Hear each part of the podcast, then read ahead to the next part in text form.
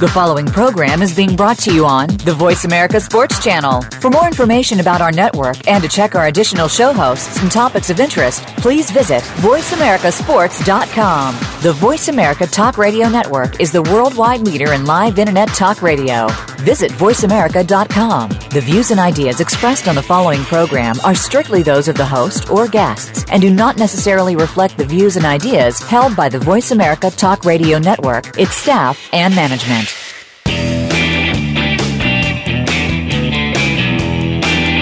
Welcome to Taking Stock with Kelly McMillan. If the name sounds like a business show to you, then you've got it all wrong. Kelly McMillan is the principal of McMillan Fiberglass Stocks and will talk about shooting for fun, competition, hunting, and self defense.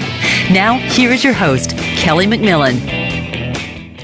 Welcome to Taking Stock with Kelly McMillan. I'm your host.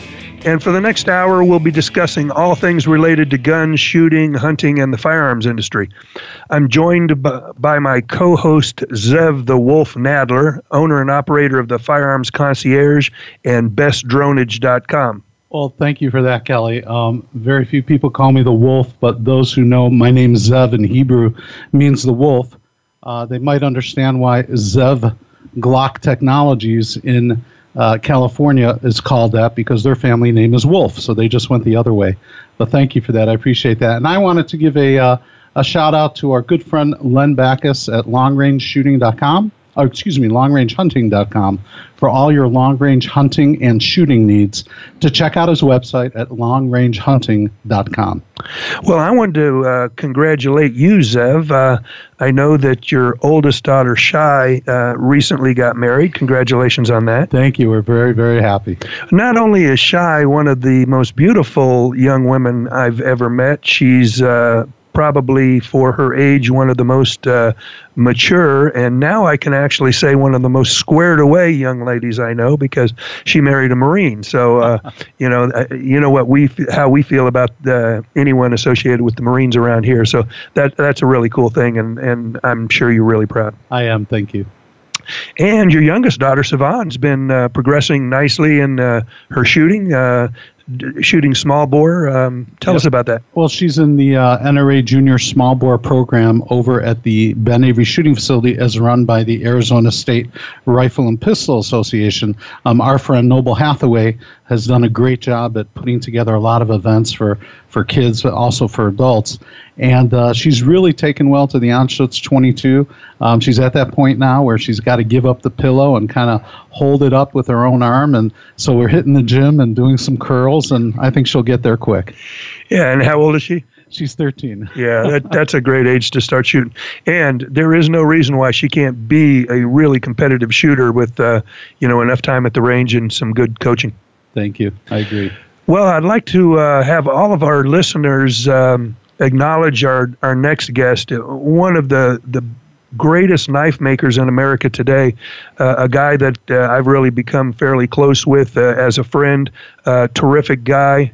Um, I just, the fact that he's a, a former Marine uh, has something to do with it, but not exclusively. Uh, I want to welcome Greg Medford of Medford Knives with us here today. Hey now. How you doing? Good. How you doing? Good. Thanks for being here. Appreciate it. Yeah, I appreciate you having me. Well, I know there's more to you than just knife making. So, um, give me a, a, little bit of background, uh, history. Start uh, where you grew up. Um, you know how you came to be the Greg Medford I've I've come to know. Oh my goodness! Uh, you know I'm a local Arizona boy. I was I was raised you know 32nd and Shea, and when it was the edge of town. you could practically motorcycle from our house out to the desert.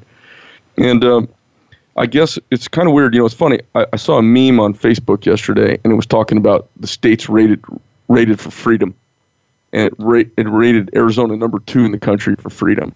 So I've got this kind of kooky, you know, like almost like a magma. My magma froze or solidified here in this this uh, kind of liberty oriented place so you know, Marine Corps, college, back east, bi-coastal family, and all that, and I I end up uh, I end up it all ends up kind of hanging on this tree of freedom that's at my core, and I didn't even know it was really that way till you know till maybe I was forty, and then all of a sudden all of these things started really kind of gelling with me, and it was like a you know, you hear all these little bits about freedom and liberty and all of these things, and they're kind of passing phrases, and but they all started sticking and hanging on my tree, and it, it seemed to me like it was all about this kind of tree of liberty that that I was cast in me here.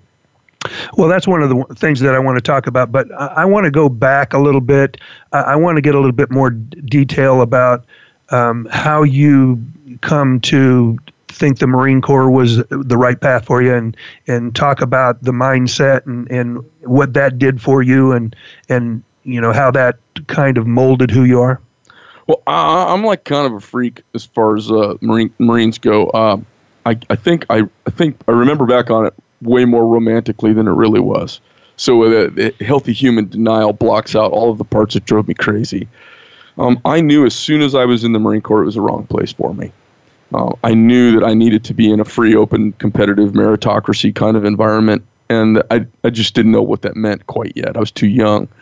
Um, you know, I was in the infantry. What made me go in was I wanted to be a fighter pilot since I was a baby, but I was kind of living out my dad's. That was more my dad's dream than it was mine. But it was the wrong time to do it. The drawdown that happened as I was coming of flying age really kind of precluded the real easy transition that way. I mean, I had a contract to go fly for the Marine Corps, and it was my shot to lose. The Gulf War popped up. I dropped out of college so that I could get pressed back into an enlisted program, and I went with a, a uh, infantry battalion and deployed to Desert Storm with the 1st Battalion, 5th Marines. But what got me there really was my cousin, uh, who had been a Marine of the Year. And uh, I just kind of looked around at the recruiters that I saw. And uh, I mean, the Marines were just squared away.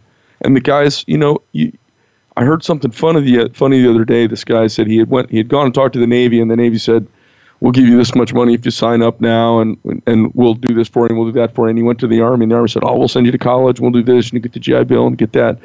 And he, he went to uh, he went to the Air Force, and the Air Force said, oh, we'll get you this training, we'll get you this and that and the other. And he went to the Marine Corps, and he asked the same question, well, you know, what do I get for this? And the guy leans forward, and he goes, you get the privilege of being a Marine.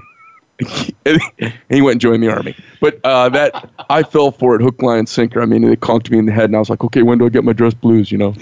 We had a guest on not too long ago, um, Colonel Fre- Freddie Blish, who basically said the same thing that he, he was in a, a school that basically was a military school, and he could tell the difference between the the guys that were in the Marine program, uh, uh, apart from all the other programs, uh, they just carried themselves differently, and it was something that he aspired to right away. So you know that would that the fact that you say that you know the Marines that you dealt with or that you saw were squared away, you know, I think that that's a, a common thread. Yeah, I mean, I mean, you know, we're you're an adolescent male, and you're kind of trying to find your way in the world, right? And uh, you know, you could take the road where everyone's going off to college. Uh, and then you see these guys. Uh, you know, you, I didn't aspire to grow up to be a. Can I say candy ass on here? You can. I didn't aspire to grow up and be a candy ass. You know, my dad raised me that way. We we shot guns, raced motorcycles, and you know, adventured. So the idea of me shuffling off to college with what everybody else was doing, it just didn't sit right with me. So I see these guys, and uh, you know, it's no knock, but it was it was the nature of things. I the Marines, they were in fantastic shape. They they just had a different. There was a different air about them, and uh, you know, it's no knock. Like, you know, if my boy asked me right now, I I might recommend he go Army so he could go for the SF route because I think it's a more intelligent path for a smart guy that wants to bear down on the enemy. But if you don't know that and you don't have somebody who's kind of behind the scenes has got a lot of connections in the military and can kind of steer you where it fits you and you're just face value taking the branches. You know, these guys look like badasses. They, you know, I was like, I didn't want to be a, I didn't want to work in it. I didn't want to work in an office. I didn't want to do all these things. And that's that's kind of how it happened. Now, Greg, uh, I know you you've been a lifelong martial artist, and wh- one of my questions is, when you went into the Marine Corps, had you already been involved in that, and how did that work in MCMAP? Well, MCMAP didn't exist when I was in the Marine Corps. Oh, okay. What was going, you know, that was all part of uh, a reaction to the urbanization of America and this whole reality we have now where kids get kicked out of school for having a scuffle.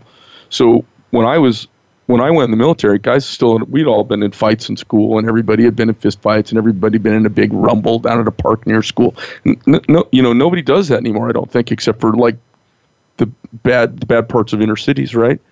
So so they had to come up with all of this because they got all these guys showing up who've never had their nose pushed in their face before. So I, I, we didn't really confront that. I mean, everybody was immediately ready to fight when I was in the Marine Corps. It was crazy, like any given time. You mentioned uh, you wanted to be a, a, fighter pilot. Did you have flight experience before you went in the Marine Corps? Just from my father. Okay. Yeah, and my father had been a private pilot and uh, and had done that recreationally. And I, I took to it, and he had sent me up with an instructor when I was like 10 years old, and I was already kind of flying around his little tail dragger.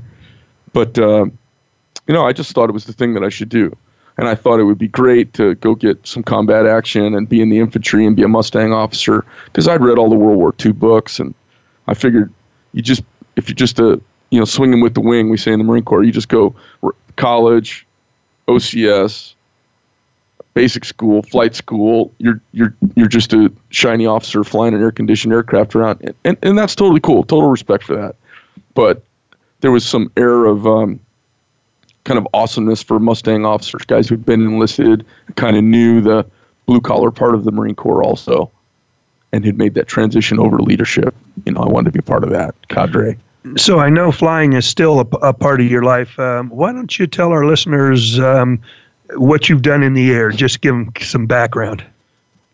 Well, I, uh, you know, when I got back from the Gulf War, we had like a week of debrief on uh, at Camp Lejeune, and uh, I went out and rented a car. I went to uh, wherever the Azalea Festival is out in uh, Nor- North Carolina or South. I, I, think it was North Carolina. Anyway, um, I went. To, they had an air show going. Blue Angels were flying, and uh, it kind of brought me back full circle to my childhood.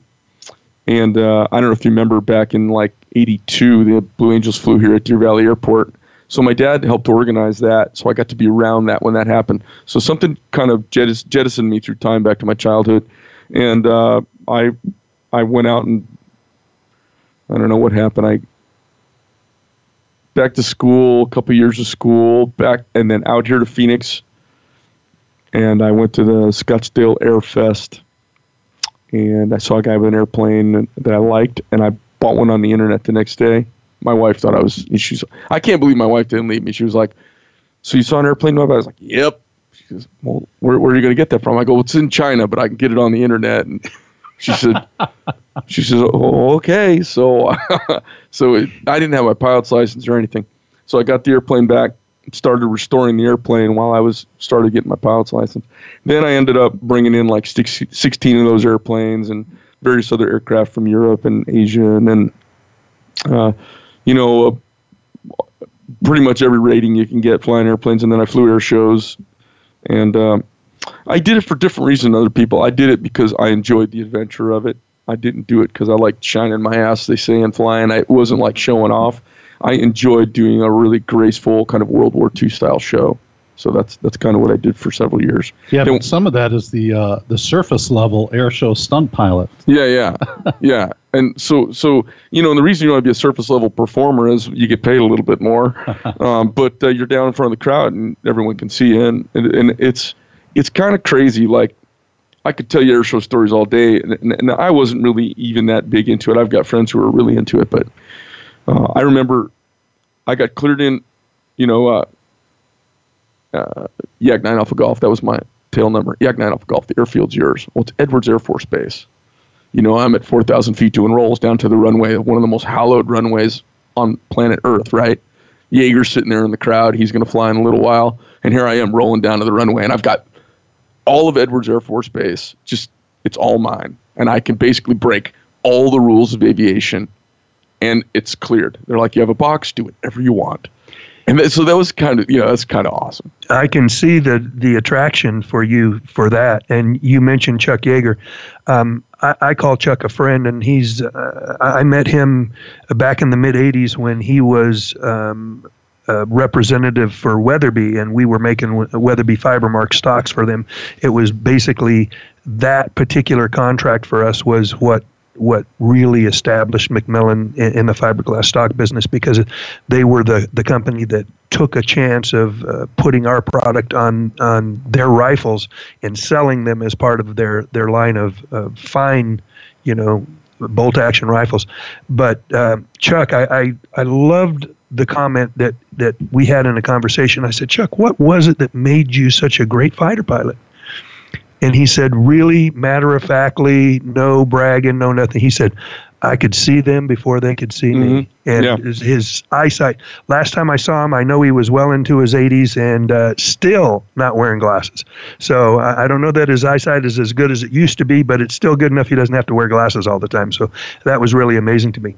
I, have got some funny Chuck Yeager stories. I've had a couple of really funny interactions with him. One of them was a flying interaction, but um, I read his book when I was a kid, and uh, I can't remember I can't remember what book it was and what year it was, but guys, you know, I did a lot of uh, ACM, you know, air, air, air uh, maneuvering and, and, and a lot of multi aircraft engagement training. Okay, and uh, I always had an advantage because I could I got 2013 vision, so I could generally see stuff. But he had a trick. He didn't wear glasses when he flew because he thought it you know, clearly in those years of World War II, the, gla- the optics weren't what they are now, but he thought it impaired your natural acuity. And the other thing he did is he'd put his thumb up to the sun. And by blocking out that, even if you're looking over to your right and the sun's to your left, he'd put his thumb up and block the orb of the sun. And it changes the contrast, and you could spot airplanes quicker. So I used Yeager tricks like, you know, all the time when I was flying. It was pretty funny. That's uh, awesome. So, do you still fly? No, I haven't been flying much. My dad's dragging me back into it. You know, I'm one of those guys. I do something really hot and heavy until I'm done, and then when I'm done, I just mic drop and kind of walk away and go do my next thing. Well, one thing that I was uh, interested to hear you talk about was you bringing all these airplanes in. So obviously, you've been an entrepreneur from day one. Um, you said that the Marine Corps didn't really fit that mindset for you, and that's that's why uh, you got out and, and you started on your own path. Uh, I can relate to that. You know, I've I've had I don't know seven, eight, nine businesses uh, over uh, my career, but um, it's just something that I think people that have that desire to do something. Zev and I are working on a project right now that uh, my daughter laughed at me yesterday when I told her about it for the first time. She says, "Why are you doing that?" And I don't have a good reason for it except that I think it's a great product and it's gonna it's gonna be a good product when we get get the design work done. But um, so, what kind of airplane was it? I'm curious. These were Nanchang CJ6s. They were Cold War trainers for the uh, Asian, uh, the, the the Chinese version of the MiG 21 fish bed. And the, that was not what you used for aerobatics. It was actually. Okay. I, I flew air shows in that for several years, and then uh, I got one of Pink Floyd's old airplanes, one of uh, uh, David Gilmour's uh, airplanes that had been belly landed over in Britain. So in England, if you belly land an aircraft in and it needs airframe repair, and it's factory built in another country and you don't have engineering, you can't rebuild it.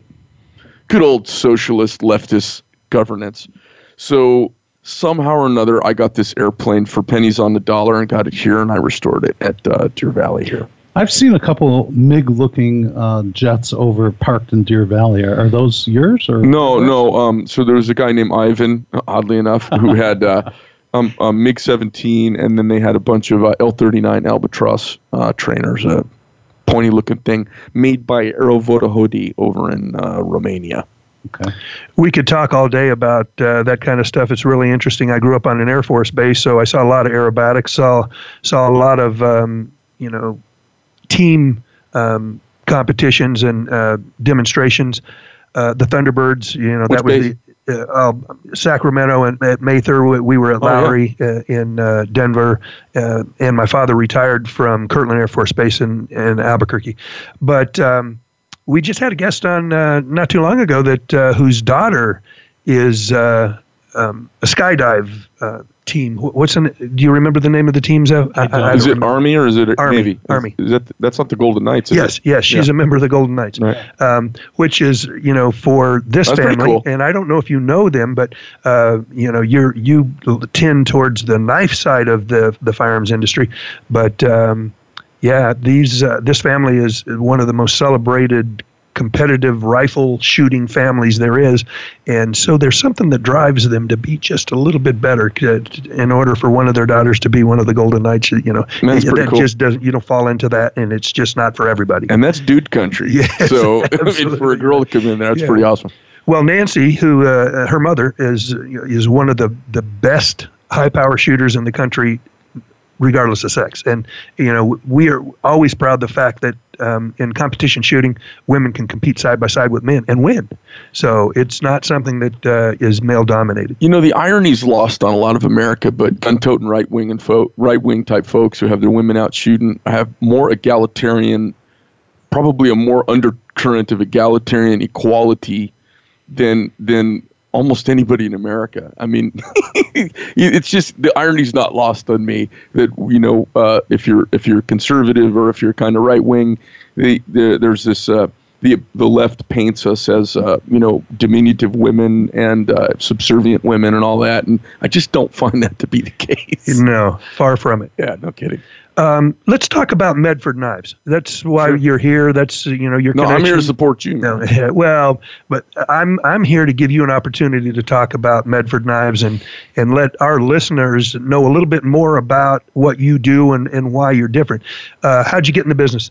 Uh, you know, I got in the business six years ago on a lark because when the economy crashed in 08, I had some karate schools and I was doing air shows and everything. I mean, we're you guys are locals. It was this was one of the worst places in the country because we've got that really volatile real estate market that's been this way since I was a kid. I mean, we've seen it fluctuate four or five times pretty hard.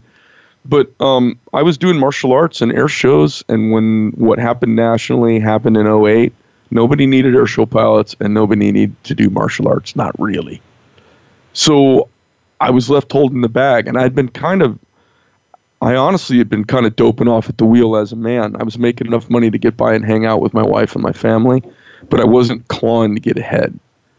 And um, when that happened, it was kind of a godsend. It kicked me. It kind of kicked me in the ass to get out of my comfort zone and go do something else. So I, what I knew about was I knew about you, I knew about Mike Dillon, I knew about um, Joe Moriarty over at Total Seal. I, I knew about Billy Boat. I knew I knew these guys who own companies around here, and I'd had tours at their facilities, and I saw the way they their life was, and I said, I want my life like that. They were creating their own reality around them. They had a lot of people as part of their team. They were raising up the community around them by creating jobs and people going to school and buying houses and cars and motorcycles and all the stuff that employees do. And then they were also getting their product, their ideas out to the world. And they were not limited by the thing that had hamstrung me, which was being so locally oriented. As a as a my consumer base was so locally oriented. So I, I just um, I decided that um, I wanted to go into some kind of manufacturing so I could at least reach out to the globe. And I said, all I have to do is find a million people, and this is a big planet. If I could find one million people, I'm gonna have a successful company. That's all I have to do. A million people out of the whole planet, I can do that. Anybody can do that. I could make, I could make purple underwear, and I could find a million people who'd buy purple underwear. So, uh, and then I, I made this huge spreadsheet and I started going through everything in life, all things that are made. And then I rated all those things. I mean, it was thousands of items. And then I rated each one for if just my own spit in the wind take do Americans care if it's made in America? Coolness factor.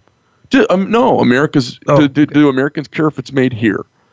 And then I looked at it and said, which one can I do 12 hours a day for the next 20 years every single day and be obsessed with?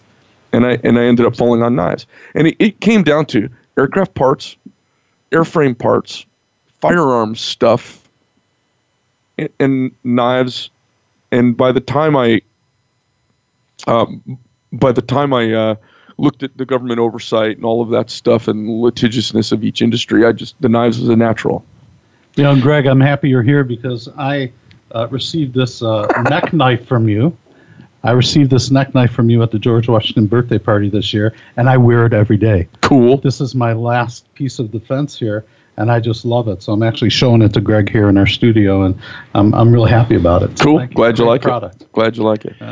So, give us an idea what kind of knives Medford Knives makes, um, how the customers can take a look at uh, that. Uh, give us your website. Yeah, it's medfordknife.com and Medford like Medford, Oregon, and K N I F E, no V, no S.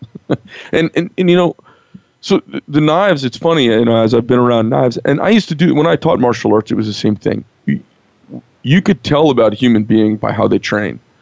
So you see somebody do martial arts. If I see somebody do martial arts, I could tell you about a whole lot about them. Like I got to know a lot of married couples that did martial arts, and people were the same way in their marriage they were in their martial art. And knives really reflect the makers. Um, and so for me, I'm a blunt guy that doesn't have time for a lot of fluff, and that's the way my knives are. They're, you know, they're mechanically elegant. They're very simple. Uh, they're meant to be rugged, and uh, they're meant to not need lots of maintenance. And I don't go crazy with adornment. I'm really big on, you know, uh, fit, uh, fit and functionality, and kind of blending form and function as a overarching guideline as opposed to style. How many um, employees do you have? We have about 25 right now.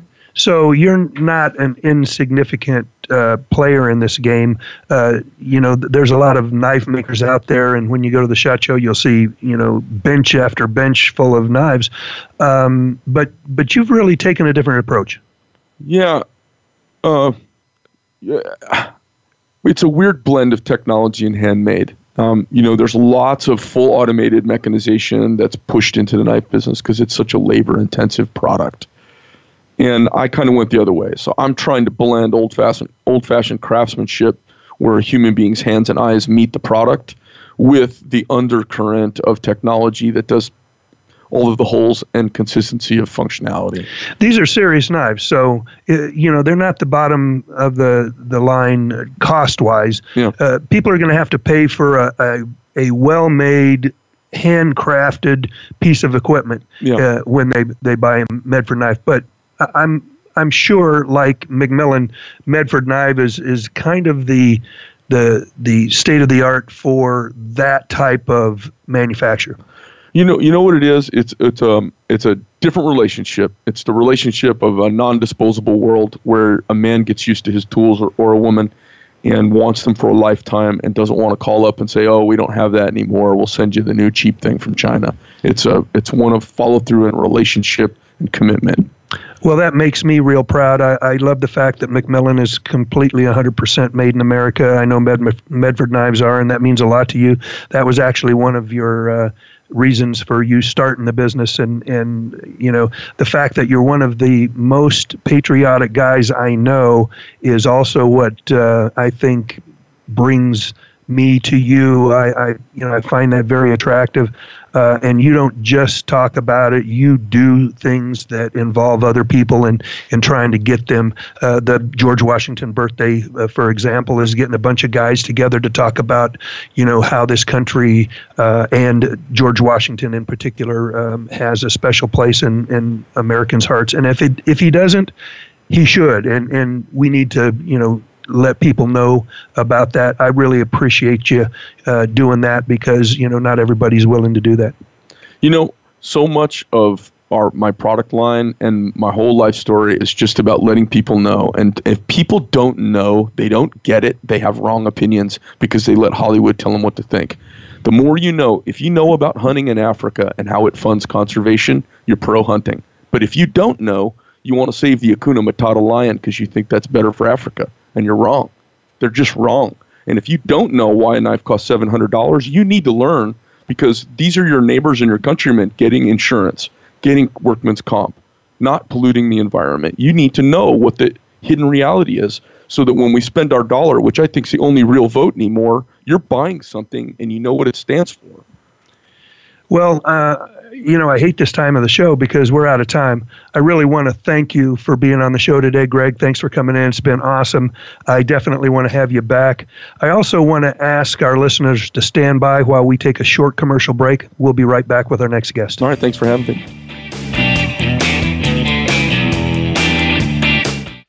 Looking for exciting video content live and on demand? Visit www.voiceamerica.tv for exclusive content you just can't find anywhere else. That's voiceamerica.tv. Tune in now.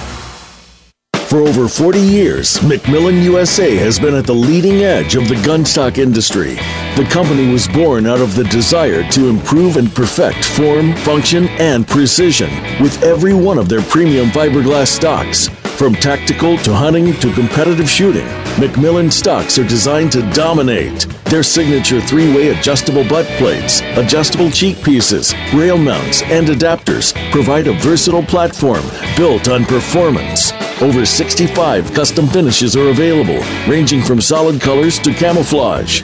Check out the McMillan website for hundreds of stocks available for immediate delivery. And for those wanting something more specialized, call the knowledgeable and friendly staff at McMillan for a complete list of options at 877 365 6148 or visit McMillanUSA.com.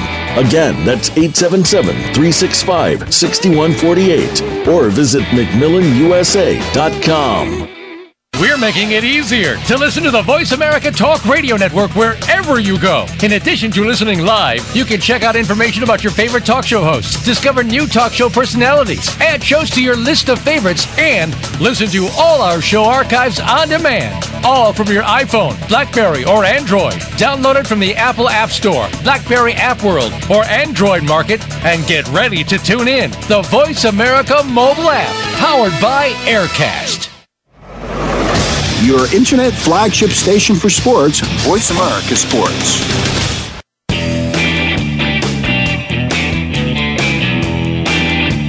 You are listening to Taking Stock with Kelly McMillan. Now back to the show. I want to thank all our listeners for standing by through the short break. Uh, we're back now. Man, that was a great interview. I'm I, really have a lot of respect for Greg. I have a lot of respect for his products, but you know he's he's so much more than just a knife maker, and, and I've come to know him and uh, gotten pretty close with him. And uh, former Marine and patriot extraordinaire. That that's what I find really cool about him.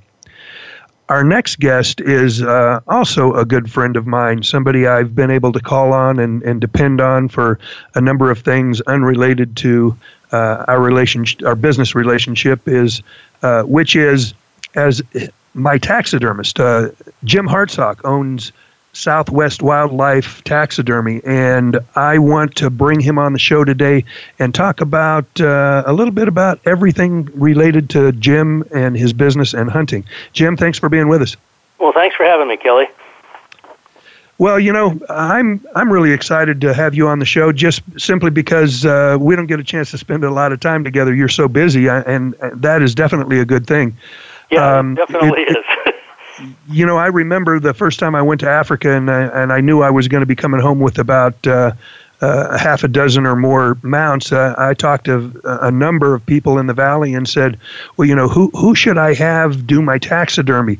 Do I need to go with one of these big famous people I see at SCI, or you know, should I bring it, uh, you know, have it done in, in Africa and shipped over?"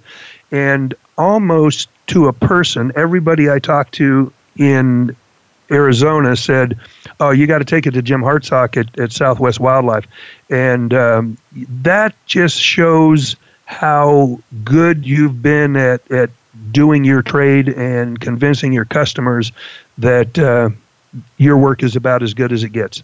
Well, that's nice to hear, and and you definitely planned it right, which a lot of people don't, which I know we're going to get into in a little bit. But but you know, a lot of people don't pre-plan and they end up with an animal and then they have no idea what to do with it and usually it goes bad in the time they're they're looking for somebody to take care of it for them well, taking care of the, the hide and having it processed properly and, and doing everything you need to do, you know, there's a lot of times, and, and, and this is one thing that I want to tell uh, uh, that really goes to show what our relationship is like. I've called you from New Mexico and said, "Hey Jim, I've got an elk in the back of my truck. I'm on my way through town.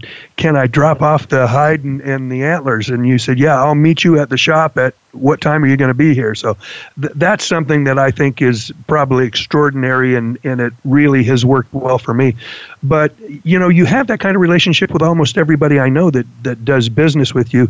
But before we get into that too much, I want to know more about you. Uh, tell us where you grew up, how you got into taxidermy, you know, what your connection with hunting is, and, and, and how that all came about. Okay, well, I, I originally uh, grew up in the Midwest in Nebraska, and and what happened, you know, how it, you know, I kind of got into the hunting and fishing was I, I fished all my life from being a real little kid, but really wasn't into hunting until I got into high school. So I was kind of a late, late, later learned uh, hunter, and you know, some friends got me into it in high school, and and at that point too, you know, it was like, oh, this this whole industry is just something. I mean, it, it's you know, it it just you know really intrigued me, and so I was uh, actually when I was 14 years old, I had uh, uh, caught a uh, largemouth bass, and I still remember it was seven pounds six and a half ounces. It was the biggest thing I'd ever seen, and I was like, okay, I'm going to have this mounted. So I I went to Dad and and uh, I says, hey Dad, can you you know let's take this to the taxidermist. So we did, and we got there, and the taxidermist says, okay, I need a deposit. And Dad looked down at me and he says, "Well, give the man some money." And I was like, "I can I borrow some?" And he goes, "No, you've got a job. You pay for it." And so I was like, "Okay." The taxidermist says, "I'll give you a week. You can get some money down." Okay, so I went to went to work, made made a little bit of money, but at 14, it seemed like there was always something else to spend money on. And so the taxidermist called me up later and he said, "Hey, I need my deposit." And I said, "Oh, Dad, loan me some money." He goes, "No, you got a job you know, you're grown up now, you need to take care of things. And so, make the long story short, the, the taxidermist finally just threw the fish away because I never brought the, the deposit in. And after that, I was, you know, pretty bummed about the whole thing. I thought, you know what, I can do that. So I found a correspondence course in the back of Boys Life magazine that said learn taxidermy at home. So I took that course and the ironic thing is is that course is still around today. It's people are still wasting their money on it and it's the same course that I took that was the same course back in the late 20s and early 30s when it originally came out. So that thing that course actually just got me to, to looking and saying, "Hey, there has to be a better way. These you can't even get this stuff that they're saying to use." and there has to be a better way. So I started, you know, learning as much as I possibly could. I found as many books as I could, and at that time it was an early time of, of videotapes, so which I hope doesn't date me too much, but. Uh, there was a few videotapes available, so I'd watch those, and and I talked to anybody I could about it, and finally learned enough to where I was actually doing it. And so as I, I finally moved down to Arizona in the 80s, and I was doing everything I possibly could do to pay the rent. And so I started doing taxidermy work for a couple of my friends down here, which that just built into you know a side business that it came to a point where I was just doing more of that than my real job, and uh, I it, it was like okay, let's just uh, I, I got to quit my real job and and I'd love to do taxidermy because it's such a passion of mine. And so that's when I did that. Uh, I jumped, you know, with it. And uh, at the time, my wife had a pretty good paying job, so we said, okay, hey, you know, they can make it, you know, by uh, on on her salary alone. And soon after that, uh, uh, she decided it was, you know, best, and I agreed with her that that she quit her job and for for problems at work. And so now all of a sudden, both of us were unemployed, so to speak. So I had to jump into it both feet.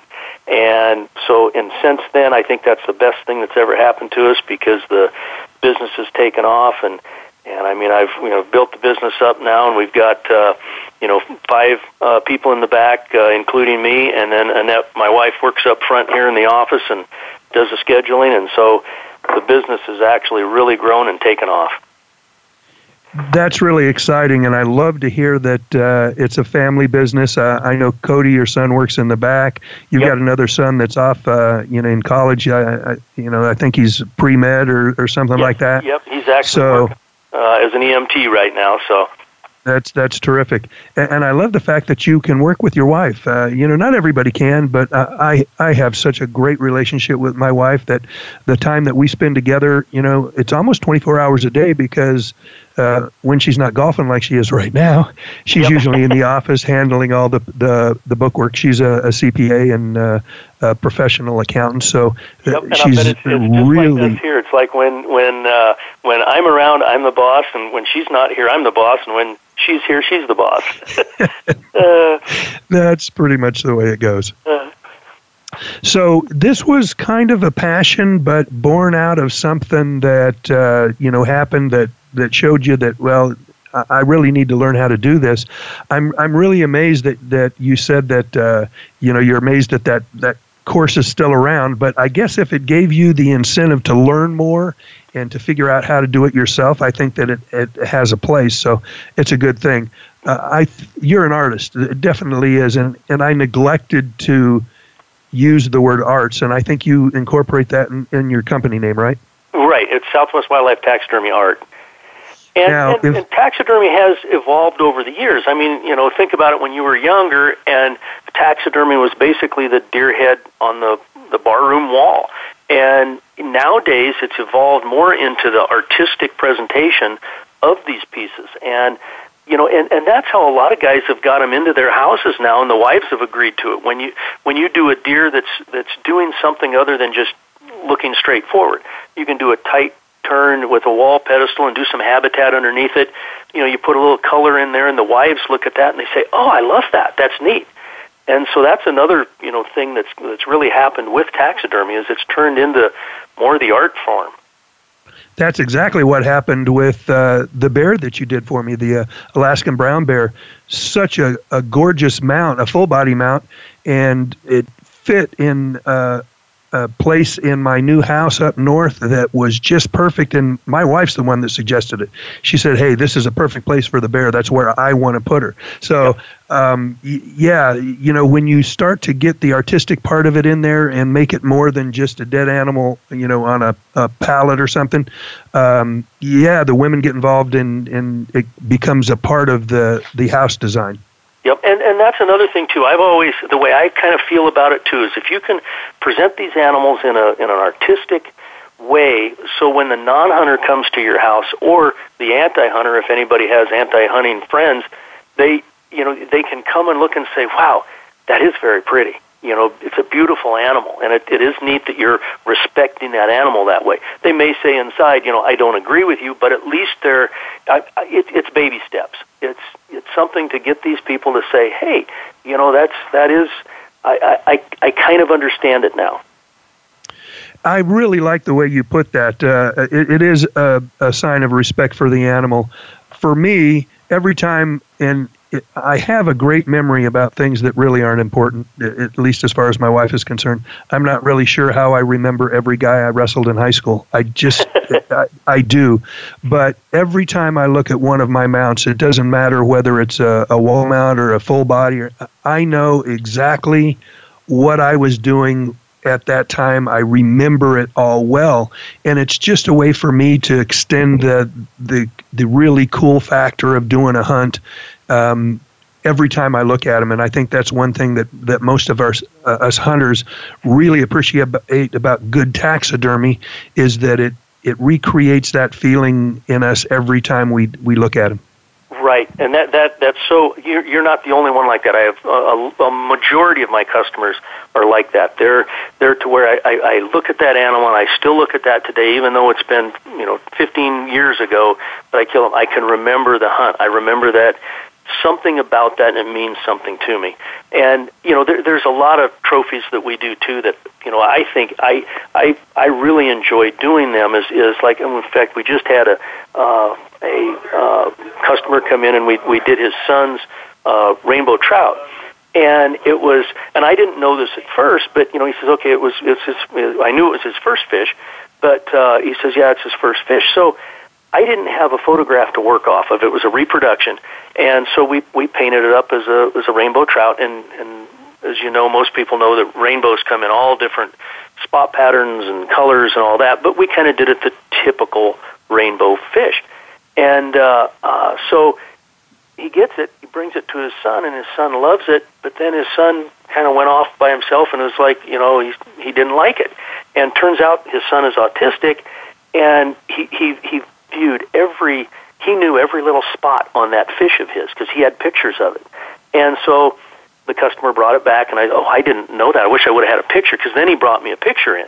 And so then we repainted this fish, and I used the picture as the guide basically, and we got the spots as close as we could to every spot the right size and in the right place.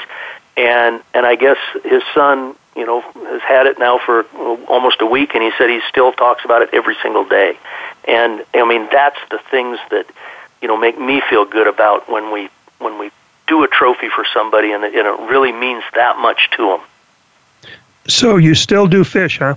Yep, we still do fish. We we still do everything. We do uh, fish, birds, uh, and mammals. Uh, however, our kind of the main thing we do is is shoulder mounts and life sizes, and probably more international stuff now. But I still do do fish. We don't do as many as we used to do, but uh, you know, it, it's still I still do them, and and sometimes the birds and the fish for me, I, I it, I do them, and I, I get off to the side, and it's kind of a it's a relaxing time. It kind of brings me back to when, you know, in a different time of my taxidermy career, and so it's it's kind of fun to do them. Still, I'm glad I don't do a whole bunch, but because we do really enjoy the the international and the and the mammals. When you first started, uh, did you kind of focus on fish? I mean, uh, being in the Midwest when you were a kid and you were just trying to learn this, is was that what came your way most often? That yes, it was mainly because that was, and I could also go out and catch fish easily and and work on them. And you know, all my friends fish, so it was easier. It was there. There was a lot more. The abundance of the fish was greater. You know, and of course, you know, everybody only gets one deer a year, so it was. It takes a while, you know, to build that up to where you're doing a bunch of deer. And so, so yeah, when I started, it was kind of birds and fish, and and even when I started, it was a lot of pigeons and anything else you could shoot. You know. Uh, uh, that's that's really cool. Uh, let's talk about taxidermy. Most people, even hunters, don't really understand what it takes to get the deer that they just harvested um, and caped and the horns into, say, just a shoulder mount. Kind of go through the process of what it is. Let our listeners know what it is that they need to know when they're anticipating having a mount done, and talk about what is required from you uh, in order to get the job done properly. Okay, you know, a lot of people. You're right. Very few people know what it actually takes to to do the mount. I guess I guess I'll kind of start at the at the field care part and then work through the whole taxidermy process of a shoulder mount. Uh, but like like the field care, uh, you know, and and I know it's an exciting time because I've been on a lot of hunts too. But when you get your deer down, it's you're excited, and you've got now it's now the work begins. You've got a whole carcass to take care of. You've got a head to take care of, and you know, so so everything has to be relatively quick. So that's where planning, you know, takes takes a big load off. If you've already planned, you've already visited the taxidermist, and, and you've you know figured all that out, you know what he wants, and and so then you know the field care is is the the big thing is to keep in mind is that your your cape and your then the head is is is just as as as raw as the the meat is. So take care of your head like you would your meat. So don't just throw it out under a bush and say, "I'll come back to it tomorrow because I've got all my carcass to take care of and my meat to take care of." That is a, a, a perishable item. You need to take care of that. So, and and with that being said, it's basically take care of it like your meat is. Uh, now, the the the problem Uh, in in a poor field care is is called slippage, and that's where the the hair actually slips off of the skin, and that's in, in a nutshell, it's basically the the degrading or the the rotting of the layer of the skin, and and what causes slippage. There's three things that cause slippage: it's bacteria, moisture, and heat. If you take away any one of those three things, you you basically prolong the life of that raw skin. So the bacteria that's on the skin that causes the start of this this rot, you can't get that off. There's nothing you can do there. So you have to uh, concentrate on either the moisture and the heat. So either put it in a cooler and put ice on it, that keeps it cold. You can freeze it. You can you know just keep it cold. That will extend the life. Or you you get the moisture out, and that's what we do when we we salt things. And when people talk about you know salting hides, you're sucking the moisture out of there so the bacteria doesn't have the moisture in order to grow. So you know the the the, field care then is to you know keep it you know as dry as possible and as cold as possible, and then get it to the taxidermist as quick as possible. You know now that all kind of ranges in in time. I mean, some things may be, you know, one or two days. Other things may be three or four days. Uh, but you know, when when you get the animal down, you want to, you know, wipe off as much blood as you can, uh, and but but don't rinse it because once again, you're adding water back to it. Uh, you know, make your cuts as straight as possible. And typically, you know, on a shoulder mount, uh, you'd make a cut down the back of the neck, down right down the center line, to another cut that's been made around the animal halfway between the front legs and the back legs. Then, if you can hang the animal up, peel all of that forward to the base of the head. When you get to the arms, you kind of pull those off like socks, and and you know cut at the knee, cut a uh, ring around the the knee, and so then it should all come off. If if you can't get it off because of the leg, you can make a cut up the back of the leg, and then uh, back to the line that you've cut around the, the body. That makes things a lot easier for big animals. And so you, you take that off, then cut the head off at the atlas joint. So now what you have is you've got the, the neck skin and the shoulder skin hanging there on the head, and lay that off to the side in the shade someplace. Let it cool down, uh, cool to the touch. Once it's cool, you can fold the, the skin to skin, the flesh to flesh, and then throw it in a cooler, put it in a plastic bag, and, and pack ice around it. You don't want to put it in a, in a plastic bag when it's too warm and seal it up because you're going to hold that heat in, which then and the moisture in there is going to create the slippage. So you're, you're basically you know taking care of it like you would you know meat in there, but you know you don't you don't want to get it uh, get it wet, you know soaking wet, but if it has to be wet, you know, it sounds like I'm contradicting myself, but if if it has to get wet, as long as it's real ice cold, uh, that's fine too. You can always drip dry, drain the the water off of it. But you know, tran- you know, go ahead. Hey, hey, Jim, I want I want to ask you. Um, it's okay to freeze it. Uh, because you know in, in some parts of the country you're hunting late November uh, you know there's snow on the ground you, you you get them on the first day of a five day hunt and you're hunting with other people. They hang the meat in the tree that's good but you can actually lay out the you know go ahead, go through all the steps you just gave us fold it up and then leave it out and if it freezes it's fine. As a matter of fact that actually makes it better to transport because you know that there's less chance that that's going to get to a point where it's going to be a problem Correct. You can definitely do that, and that's one way to, to prolong those hunts.